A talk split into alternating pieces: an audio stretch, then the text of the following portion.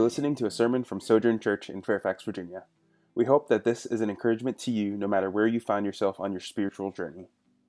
If you're not already, we would encourage you to connect to your local church. If you'd like to find out more about Sojourn in particular, please visit our website at sojournfairfax.com. May God bless you now as you listen to the preaching of His Word. All right, all right. Let's go ahead and uh, get started this morning. It's good to gather with you on this Sunday. Sorry, it's a little uh, humid in here. Uh, the AC hopefully will be turned on in the school at some point in the near future. Uh, and thanks for coming out on a rainy, dreary day. My name is Justin, I'm one of the pastors here. And this is your first time gathering with us. It's a joy uh, to have you here this morning, and I hope I get a chance to meet you after the service today. But before we jump into God's word this morning, let's just go to Him in prayer and ask Him to bless this time. So, would you pray with me?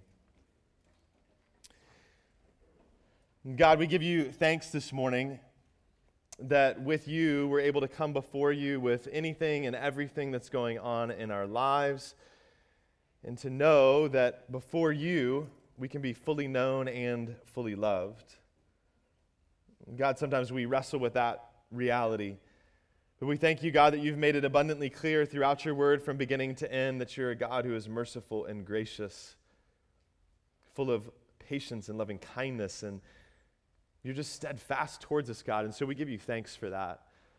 And I pray as we open up your word this morning that we would receive it as your word to us.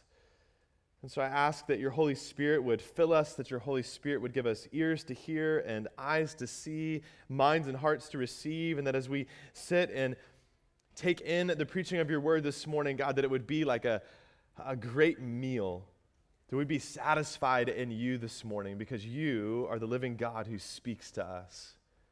And so, God, we give you thanks for that. And we pray this morning that as we open your word, that you would refresh our souls. God, I pray this morning that you would bring life in places of death. And call us, God. Help us listen. Help us to respond this morning. And we pray all this in Christ's name. Amen. Well, this morning we're going to begin a new sermon series, and we are going to be in the book of Ruth for the next few weeks.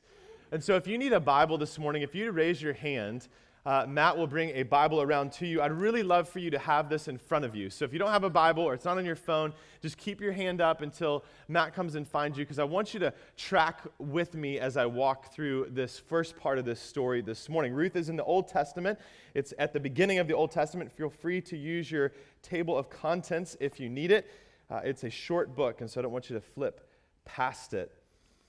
In some ways, the book of Ruth is, is part biography and part historical narrative. It's important in the life of God's people as he seeks to communicate truth to them. But as we look at this story that we're going to walk through over these next few weeks, what we see is, see is that it's a story that takes place in real time with real people who are dealing with real issues in their lives. And it is, in fact, laid out like a story. It has a beginning, a middle, and an end. It's filled with all kinds of different themes and different things going on within it. Things like tragedy and uncertainty, scandal, love, and grace.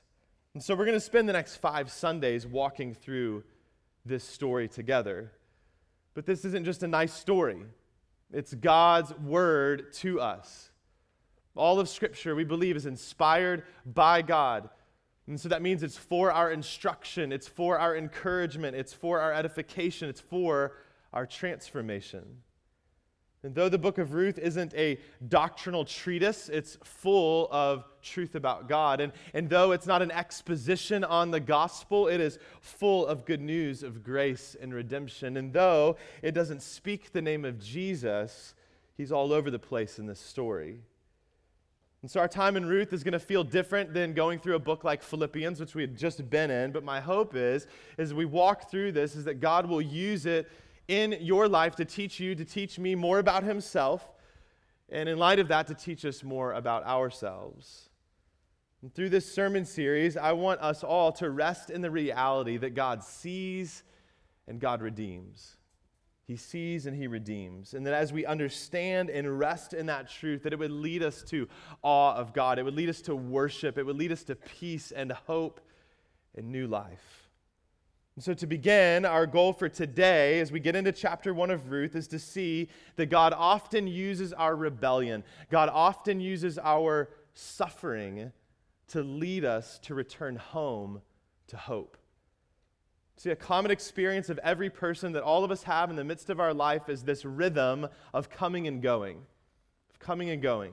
We go away, we come back again. We go on vacation, we come back home again. We go visit friends or family, we come back again. We go to school or work, we come back again. And the cycle plays out throughout our lives. Well, as we jump into Ruth 1 this morning, what we see in this story is a significant going away and coming back. And it's one that has implications for us as well. So, whether you are very familiar with the book of Ruth, this story of Ruth, or you're hearing it for the very first time this morning, no matter where you find yourself on your spiritual journey, my hope is, is that God would allow your heart and your mind to be opened to what He wants to do in you and through you as you receive His word this morning. And so, with that, let's jump into Ruth chapter 1, and may God bless the preaching of His word. Ruth chapter 1 is 22 verses, and it can really be broken down into three sections, which you probably have highlighted in your Bible with some subheadings there. Verses 1 through 5, then 6 through 18, then 19 through 22. And so those are going to serve as kind of our, our points for the sermon, our anchors for how we're going to walk through this story. In verses 1 through 5, we see a theme of walking away. First point. Second point, verses 6 through 18, we see a grasping for hope. And then lastly, in verses 19 through 22, we see a returning home. And so let's walk through this and seek to understand and apply it to our lives. Our first point, walking away, is in verses 1 through 5. Let me read them for us this morning. It says, In the days when the judges ruled, there was a famine in the land. And a man of Bethlehem and Judah went to sojourn in the country of Moab, he and his wife and his two sons. The name of the man was Elimelech, and the name of his wife Naomi, and the names of his two sons were Mahlon and Chilion. They were Ephrathites from Bethlehem in Judah. They went into the country of Moab and remained there, but Elimelech, the husband of Naomi, died, and she was left with her two sons. These took Moabite wives. The name of the one was Orpah, and the name of the other Ruth. They lived there about ten years, and both Mahlon and Chilion died so that the woman was left without her two sons and her husband. Now, there's a lot going on in these first five verses that I want us to slow down a bit and make sure we get the significance of what the author is seeking to communicate to us. The author places this story in time and at a particular place. He says, In the days when the judges ruled, and it's in Bethlehem of Judea, a small town just south of Jerusalem. But the point of him mentioning this to us isn't just to give us a time and location. He's seeking to communicate something more significant to us in this. See, the time of the judges was often a time of chaos for God's people. In fact, the book of Judges, which comes immediately before the book of Ruth, ends. Look at, just flip one page back. Look at verse 25. At the very end of Judges, 21 25, it says this In those days there was no king in Israel, everyone did what was right in his own eyes. After the book of Ruth comes 1 Samuel. And 1 Samuel is a story of the emerging of two kings.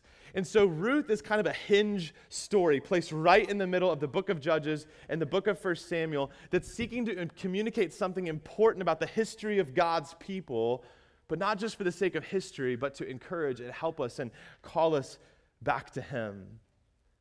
See, God's desire for his people all along has been that he would be king and that his people would follow him as king. But when God's people entered into the promised land, it didn't take long for them to rebel against his lordship, rebel against his kingship over them. And they rebelled against him over and over and over again. And we see that throughout the book of Judges. And it's in the midst of this that the author zeroes in on this one family, from this one tribe. We see verse 2 the Ephrathites in this one city, Bethlehem, a, a place which means house of bread. But in this house of bread, there is no bread. Famine has come to the land. Now, this is not just due to weather patterns, but the sovereignty of God. He's using this famine to get the attention of his people who have strayed away from him, who are doing whatever they want, whatever they think is right in their own eyes. He's seeking to get the attention of his people that they might repent and turn again to him. But notice what happens here. Is he seeking to give this wake up call to his people instead of turning to God in the place that he has called his people to be? Elimelech takes his family and he walks away. And he doesn't just go anywhere, he immigrates to Moab, which is modern day Jordan. It's a pagan place that's worshiping false gods. It's essentially an enemy of the people of God. Now, we may look at this and think, well, yeah, but what else were they supposed to do? I mean, there's famine in the land. They needed food, they needed sustenance, they needed to take care of their family. This famine caused, maybe even demanded, that they move to Moab. They needed to take matters into their own hands to get what they needed. But is that really the case? I mean, isn't it easy for us to justify our actions because God isn't doing what we want Him to do in the time we want Him to do it and in the way we want, Him to do it?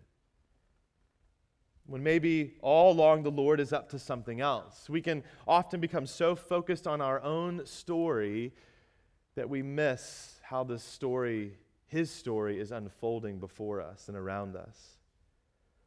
Now, in the West, we often don't consider the meaning of names very much anymore. But in biblical times and ancient traditions, that's a very uh, popular and ongoing and regular thing to take place. In fact, uh, if I'm remembering correctly, I don't have it in my notes, the two sons' names mean uh, weakling and uh, I think pitiable or something like that. Like, can you imagine naming your, this is my son weakling. That's not setting him up for good things in his life. But that aside, Elimelech's name, though, means God is king. It means God is king. But Elimelech's life rejects the meaning of his name. He wants to take control of his life. He wants to take control of his circumstances. So he essentially rejects God instead of turning to God in the midst of his need. And he does so in the name of taking care of his family. He's an example of Judges 21 25. Let me ask you this morning where might you be doing that in your own life right now, or tempted to do that in your own life, even with good intention, seeking out comfort or seeking out control apart from God because you've grown tired of waiting on Him, tired of waiting for Him to do what you think He should be doing? See, Elimelech chose the road to Moab, which ended up being a road to nowhere. And trial has already greatly impacted this family, and now tragedy assaults them. And it happens in three devastating blows. In verse 3, the author bluntly states, But Elimelech dies. Then in verse 4, we see maybe there's some hope. The sons marry. They're going to have this a wife now and hopefully have children, and their family's going to continue to grow. And Naomi will have her sons and her daughters in law and grandchildren to continue to care for her and be with her, to continue the family line. But they marry Moabite women, which God's law tells them not to do. Because those people worship false gods. See, this family has already compromised much, but the reality for all of us is when we start down the path of disobedience, the road is paved pretty smoothly with little resistance once we get going. They marry, but this doesn't go well either. Did you notice in the text they live there for 10 years? They don't have any children. It's our second tragedy. They're dealing with infertility. Now, as a, a bit of a side note, God often uses infertility throughout the scriptures to carry about his purpose, his plans for his people. And we're going to see that unfold more in the book of Ruth. But at this moment, at this point in time, it's a tragedy for this already broken family. And if that isn't challenging enough, the third tragedy strikes. Verse 5 both the sons die. And this first section ends with a focus on Naomi, who at this point isn't even named. Look at the end of verse 5. The woman was left without her two sons and her husband. This is devastating. At this point in time, a childless widow would have been in a really bad spot, having no provision, no way to care for herself, no prospect of, of getting married and having a, a family or having children. She's essentially destitute in this moment. See, in the midst of the trial of famine, instead of turning to God, this family walked away and it ended in death and further desperation. And the author wrote this story to God's people, not while they were in the middle of the same difficulty. He wrote it to God's people to look back on what had taken place, that they might be exhorted and encouraged toward faith in faithfulness, no matter what's going on in their life, what's going on in your life. See, this first section, a picture of walking away, it would have been a sobering reality for the people, the original audience who read this, and it's a sobering reality for us now. Because all of us find ourselves on a journey. All of us are sojourning in a wilderness of sorts. And we know that Jesus has come. And if your faith is him, if is in him, if you've trusted in Christ for who he is and what he's done, that he's gone to the cross to take on all of your sin and your shame, and you know and believe that one day he will come again to make all things new, then you have hope. But as we talked about two weeks ago on Easter, we live in this now and this not yet, a life intermingled with both joy and grief. And some of us have chosen paths that lead to difficulty, like Elimelech. And others of us have had paths of difficulty chosen for us, like Orpah and Ruth at this point. And often, as we try and look at our lives, it's some mixture of both. But no matter how you got in the circumstances you are in or will be in, all of them shape us. All of them provide opportunities to walk toward God instead of walking away from Him. But our temptations will be the same. We can be tempted to pick the land of compromise instead of the land of promise. maybe right now things aren't going the way you want in your life. Maybe you're experiencing real loss in your life right now. And maybe right now you're tempted to go looking for solutions on your own, all the while God is calling you to Himself. And that's exactly what we see happen in this story as it continues to unfold. See, in the first five verses, this story has gone really fast. At least a decade has gone by. But when we get to the next section, verses 6 through 18, the author slows down and has this dialogue that takes place, this interaction that takes place. And it leads to our second anchor, our second point, grasping for hope. Look at verse 6. It says, After all this has taken place, then she, talking about Naomi, arose with her daughter in law to return from the country of Moab, for she had heard in the fields of Moab that the Lord had visited his people and given them food. Elimelech and his family had walked away from the place God had promised. They had walked away from trusting in God, but God had not walked away from his people. God had not walked away from his promised place, he gave them food. And Naomi hears this good news and decides that she must return to her God and to his people. Now, here's where we need to pay attention to something critical in this story, something that shows up in this story of going away and coming back again. The word return, or some variation of that word, is used multiple times just in this first chapter here. And it's the Hebrew word most often used in the Old Testament for returning to God or for repentance. And at its core, repentance is always twofold it's a turning away from our rebellion, it's turning away from our ignoring who God is, turning away from our sin and trying to go our own way, and turning again to God in faith, trusting in Him. And it involves a change of mind and a change of heart. But see, it's in the midst of tragedy that we see the grace of God. It, it, was because of suffering, it was because of trial that led Naomi to turn again to God, to turn again to his promised place and people. See, Naomi had come to the end of herself and was left with nothing except the only thing she truly needed her faithful God. And our experience is the same. It's in moments of difficulty that we, as we've said before, realize that Jesus is all we really need because Jesus is all we really have. In verse 7, we see Naomi sets out with her daughters in law to go back to Bethlehem. But then we see verses 8 and 9 that somewhere along the way, in the midst of kind of the haze of grief and confusion and these kind of glimmers of, of hope and faith that we can all experience when we're walking through difficulty, Naomi kind of clears the cobwebs away and says, Wait a minute, what in the world? What, what's going on? You, you girls shouldn't come with me. You should go back home. Go back to your mom and your dad. Go back to them. Maybe then you can have a future. Maybe then you can have a family.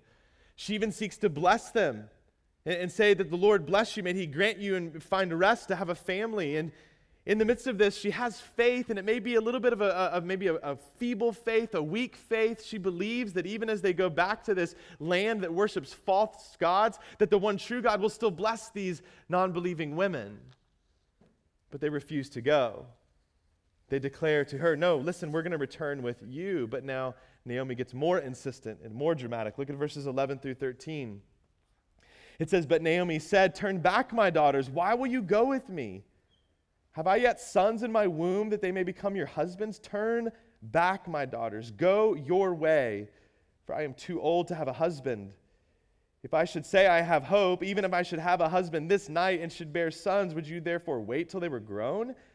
Would you therefore refrain from marrying? No, my daughters, for it is exceedingly bitter to me for your sake that the hand of the Lord has gone out against me. She has no idea why they would stay with her when she has nothing to offer to them. But in the midst of her grief, even in her turning a bit towards God again, it doesn't cross her mind that yes, she has nothing physical to offer them, but she has the one who holds all things together to offer to them. But in this moment, she doesn't do that. The girls weep. Orpah relents and walks away and out of the pages of Scripture. But verse 14 says Ruth clings to her. Ruth isn't going anywhere. Verse 15, we see Naomi still doesn't understand why she's hanging around. She says, Look, see your sister in law. Go with her. Go back the way that she's going. She even tells her to return to her gods. But Ruth patiently and emphatically makes it clear that she isn't going anywhere. Look at verses 16 and 17. These may be the most, some of the most well known verses in this story. It says this But Ruth said, do not urge me to leave you or to return from following you. For where you go, I will go. And where you lodge, I will lodge. Your people shall be my people, and your God, my God. Where you die, I will die, and there I will be buried. May the Lord do so to me, and more also, if anything but death parts me from you. Now, this is an amazing thing that Ruth is communicating here. And it isn't just because it sounds fun or poetic or would be nice scripture to be read at your wedding or hung on a wall. Right? There's significance in what she's saying here. This is a picture of hope in the midst of darkness. It's a picture of conversion, it's a picture of new life. See, what Ruth is saying is Naomi, I'm not going anywhere. I'm going to be loyal to you. I'm going to be buried with you. You are my family. And sometimes in the midst of difficulty in our life, isn't it nice just to have one, maybe two friends that walk with us and say, I'm not going anywhere? I'm sticking with you in this. But what she's saying to her isn't, hey, I'm just, I'm not just clinging to you. My hope isn't in you, Naomi. What she's trying to declare is, I'm grasping to hope in your God. Naomi, you may not have hope in him right now, but I do. See, Ruth is making a confession of faith, and she's using covenantal language, the covenantal language of God Himself, who says multiple times throughout Scripture, I will be your God, and you will be my people. So Ruth isn't plagiarizing God, she's claiming His promises. She's saying yes and amen to the promises of God. Yes, God, you will be my God, and I will be a part of your people. What an amazing reality That we see this transformation start to take place in Ruth's life. So, how does Naomi respond? We might think, well, man, she'd probably be really excited about this, but the author doesn't record her as saying anything. Maybe having Ruth with her would be a constant reminder of her loss, of her family's lack of trust in the providence of God. Maybe she didn't know why Ruth would be very interested in serving her God when she's experienced all this heartache and tragedy in her life. Or maybe Naomi's lack of response isn't some kind of silent harshness, but a quiet peace, a resting, a gratefulness that Ruth is choosing her God, who she's seeking to turn back to as well. But whatever's going on inside of Naomi's heart at this point, one thing is certain she is complex. and she's a conflicted person. She's revived in her faith, yet at the very same time is struggling to believe. But that's okay because it isn't all on her. God is at work. As we walk through this story, we're going to see God's providence. This story is dripping with providence. It's okay because God is at work. He's always at work to bring about redemption, always at work to bring about transformation for His glory and our good. And He gives opportunities to repent of our rebellion, opportunities to renew our belief that He is faithful to His plans and His purposes. See, even in Naomi's grief and at times her lack of faith in the faithfulness of God, Ruth still wants to know and serve her God. Listen, God always pursues you in the midst of your sin. He, he doesn't ask you to clean yourself up first. He doesn't say, Why don't you get your life together? You at least need to look a little bit better on the outside, look, look like you have your life together. No, God pursues you in the midst of your sin, and God will use you in spite of your sin. He will use you in spite of disobedience in your life. It's an amazing reality we see take place here. Now, that's not an excuse for sin. It's not like, well, great, I guess it doesn't matter how I live then. No, it's a picture of God's grace towards you. It's a cause for us to rejoice. Because what that declares to us is that God is faithful even when we're not. So, God might very well use your struggles with sin, He might use your suffering to bring other people to Himself. See, it's a gospel secret that we'll see play out more in this story that death is the way to life. That death is the way to life. See, death worked in Naomi, and there was real and right grief, but it was through that that new life worked in Ruth. It's because of loss, it's because of tragedy that Ruth turned to the living God. So let me ask you what might be going on in your life right now that God wants to do the same thing? Where are you struggling? Where are you suffering right now? Where God wants to use that in your life to bring people to Himself, where He wants to make much of His own name, where you can stand up and testify that this is your God who is faithful and true, even when you don't know what's going on. Where is God calling you to grasp for, for hope in Him? Friends, we have to see that this story is a reminder to us, even now, that God is a God full of grace, not just for one group of people, but for all people. And there are people all around you right now who need redemption, people all around you right now who need new life through Christ. God is still very much in the business of redeeming people out of death to life, out of darkness into light. And Elimelech and his family, they walked away. But through tragedy, there's an awakening, a, a grasping for hope. See, Ruth's declaration in this story, in verses 16 through 17, is really the turning point of this story. We've been going down to despair, but she declares her faith in God, and so now we're going up towards hope. And it moves forward in anticipation with our third point, returning home, that we see in verses 19 through 22. Look at verses 19 and 20. It says this So the two of them, Naomi and Ruth went on until they came to Bethlehem. And when they came to Bethlehem, the whole town was stirred because of them. And the women said, Is this Naomi? She said to them, Do not call me Naomi, call me Mara. They head back to the place that Naomi and her family had left so many years before.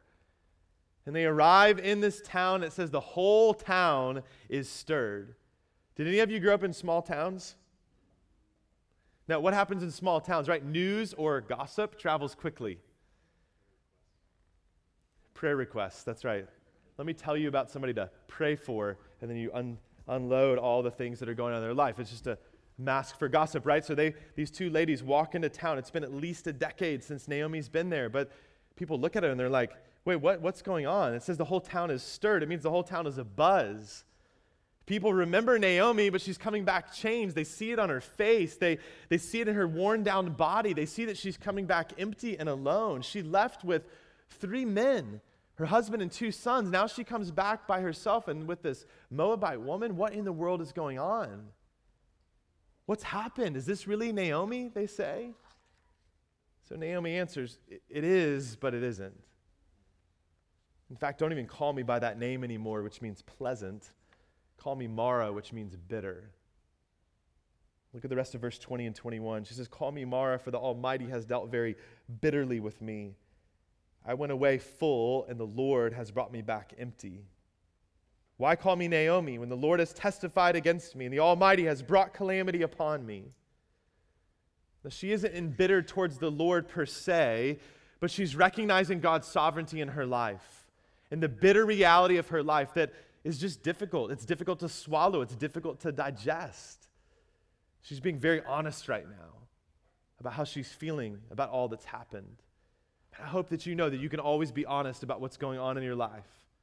Always honest in this community, always honest before the Lord. God's patient with you. He'll correct your heart, He'll correct your theology. We can graciously walk with you in that. But I love that Naomi is honest right here. She's honest, and God is patient with her because God is at work. Notice she says she and her family went away, but the Lord has brought her back. The Lord has brought her back. But she says he brought her back empty. Has she forgotten who's with her?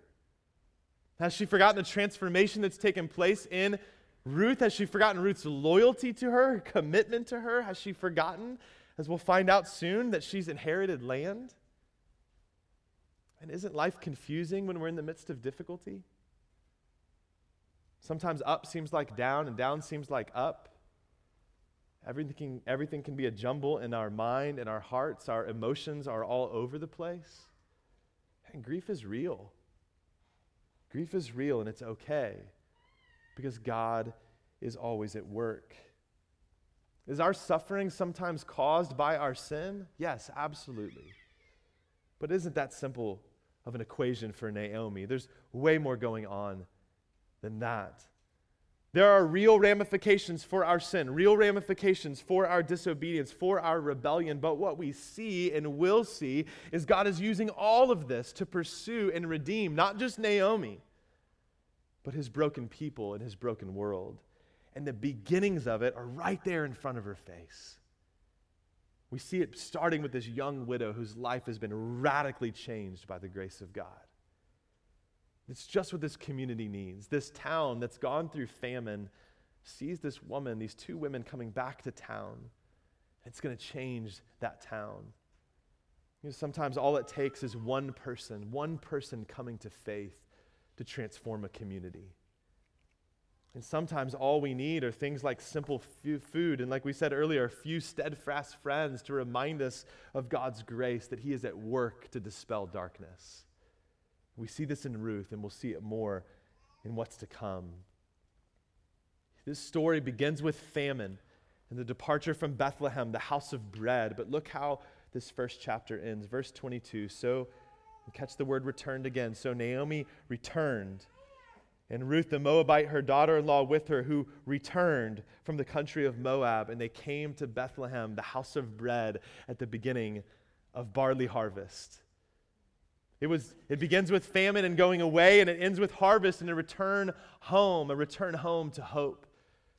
In the midst of darkness and despair, the faint rays of dawn are peeking over the horizon because God is always at work. It's a God who redeems and restores. This verse, this story, this chapter is pregnant with hope and anticipation. The original audience would have read this and be like, oh my goodness, what's going to happen next? We'll come back next week and we'll roll through that. It's a story I'm excited to continue to walk through with you. See, Ruth is a going away and coming back story, and it's a part of the whole Bible. And all of the scriptures is a going away and coming back story. A story of unfolding redemption and restoration, a real life story of returning home to hope. See, all of humanity has walked away from God. Like Elimelech, each of us has sought to go our own way. We've rejected God's authority in our life, choosing to be the, the captain of our own ship, the master of our own life, to try and make it on our own. But the results are disastrous or catastrophic. They too end in death. But our God has not left us to death. He is God who brings life in places of death, just like he did with Ruth, just like he's doing in Naomi.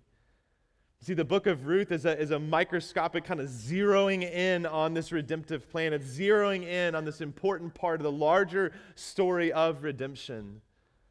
And the story of Ruth was for God's people then. It was to encourage them and give them hope, and it's still for God's people today to do the very same thing. Because, see, all of the Bible is about Jesus. Jesus is the way and the truth and the life. No one can come to the Father except through Him. He's the one that enables you to be reconciled to God, to be restored to God. And though Jesus' name isn't mentioned in this book, He is very much present and at play. See, the original audience would have known from this story that this line that's going to come throughout the story, this gene- genealogy that's going to unfold before us, is the line that the king that they had longed for would come from. The author already gives us a hint of that when he mentions that this family are Ephrathites from Bethlehem of Judah. But we know, because we have all of the Bible, that this is the line from which the king we need has come and will come again. Bethlehem, eh, Bethlehem means house of bread, but we know that the very bread of life will come out of that same town, that same place. Elimelech left the promised land to find hope, and he wound up empty, but Jesus left glory to bring hope, and he gives it abundantly. Naomi and Ruth heard good news, but we've heard the greatest news that Jesus has come to seek and to save the lost by laying down his very life for you, going to a cross, bearing your sin in your place in order to give you new life now and forever. Listen, everyone has a story, and all of us are in the midst of unfinished stories. But I have hope for all of us, no matter where you find yourself. I have hope for what God wants to do in you right now and in you as we walk through this story together over the next few weeks, because just like Naomi, just like Ruth, God sees you and God cares for you, every aspect of your life. And He made that abundantly clear in the good news of the gospel because He sent Jesus to rescue you. Friends, just like Naomi, just like Ruth, you have an unfinished story. What's going on in yours right now? What's going on in yours right now? Is God calling you to Himself? Is He calling you to hope? Is He calling you home, back to the Father? Whether that's for the first time or the thousandth time in your life, is He calling you? And are you listening? Will you respond today to His steadfast love and grace? We're going to come forward now and take communion. And we take communion every week together. Before you come forward this morning, before you eat the bread, a picture of Christ's body broken before, for you. Before you drink the cup, a picture of Christ's blood shed for you. I want to encourage you to take a minute. Take a minute to really think and pray on the invitation to come to the Father. Again, whether that's for the first time or the thousandth time, we all wander. Maybe you've wandered this morning. Maybe you've wandered this week. Maybe it's been a long time since you've experienced the presence of God. Maybe you've never experienced his presence and his grace. So take a minute to do that. See, we take communion every week as we gather together as a church to call us back to the Father who gives grace upon grace.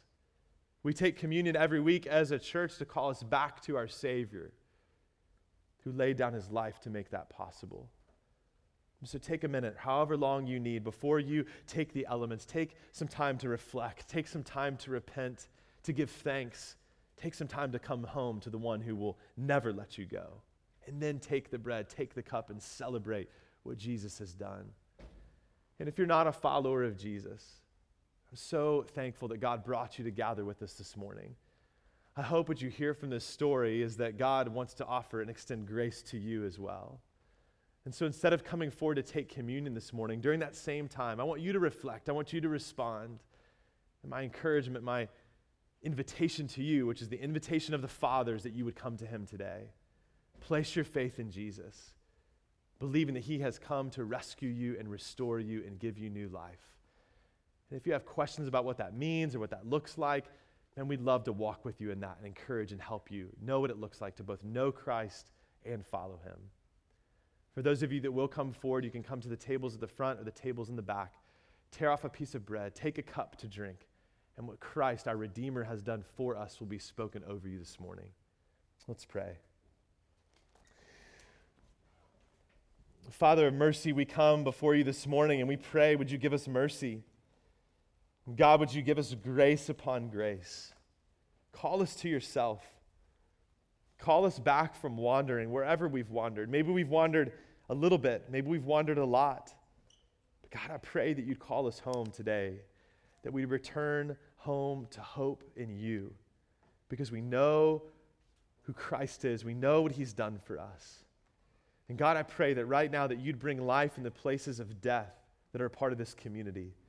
Whether that means someone that doesn't yet know you would come to truly know you this morning, they would jump in in faith, all in with Jesus. God, I pray that where there's other places of struggle and difficulty of wandering, would you call the rest of us back to you, that you'd bring new life, that you'd bring repentance, that you bring restored faith, a deeper joy, a greater hope, a surpassing peace. We pray, Holy Spirit, that you would use our time in your word this morning to do that. And I pray that as we walk through this sermon series over the next few weeks, that you would continue to do a redeeming work because, God, we know and we believe that you see and you redeem. Thank you for your grace. Thank you for Jesus. We pray all this in his name. Amen. Come forward whenever you're ready. Thank you so much for listening to this sermon from Sojourn Fairfax. If you have any questions, please feel free to email us at info at sojournfairfax.com. Go in peace.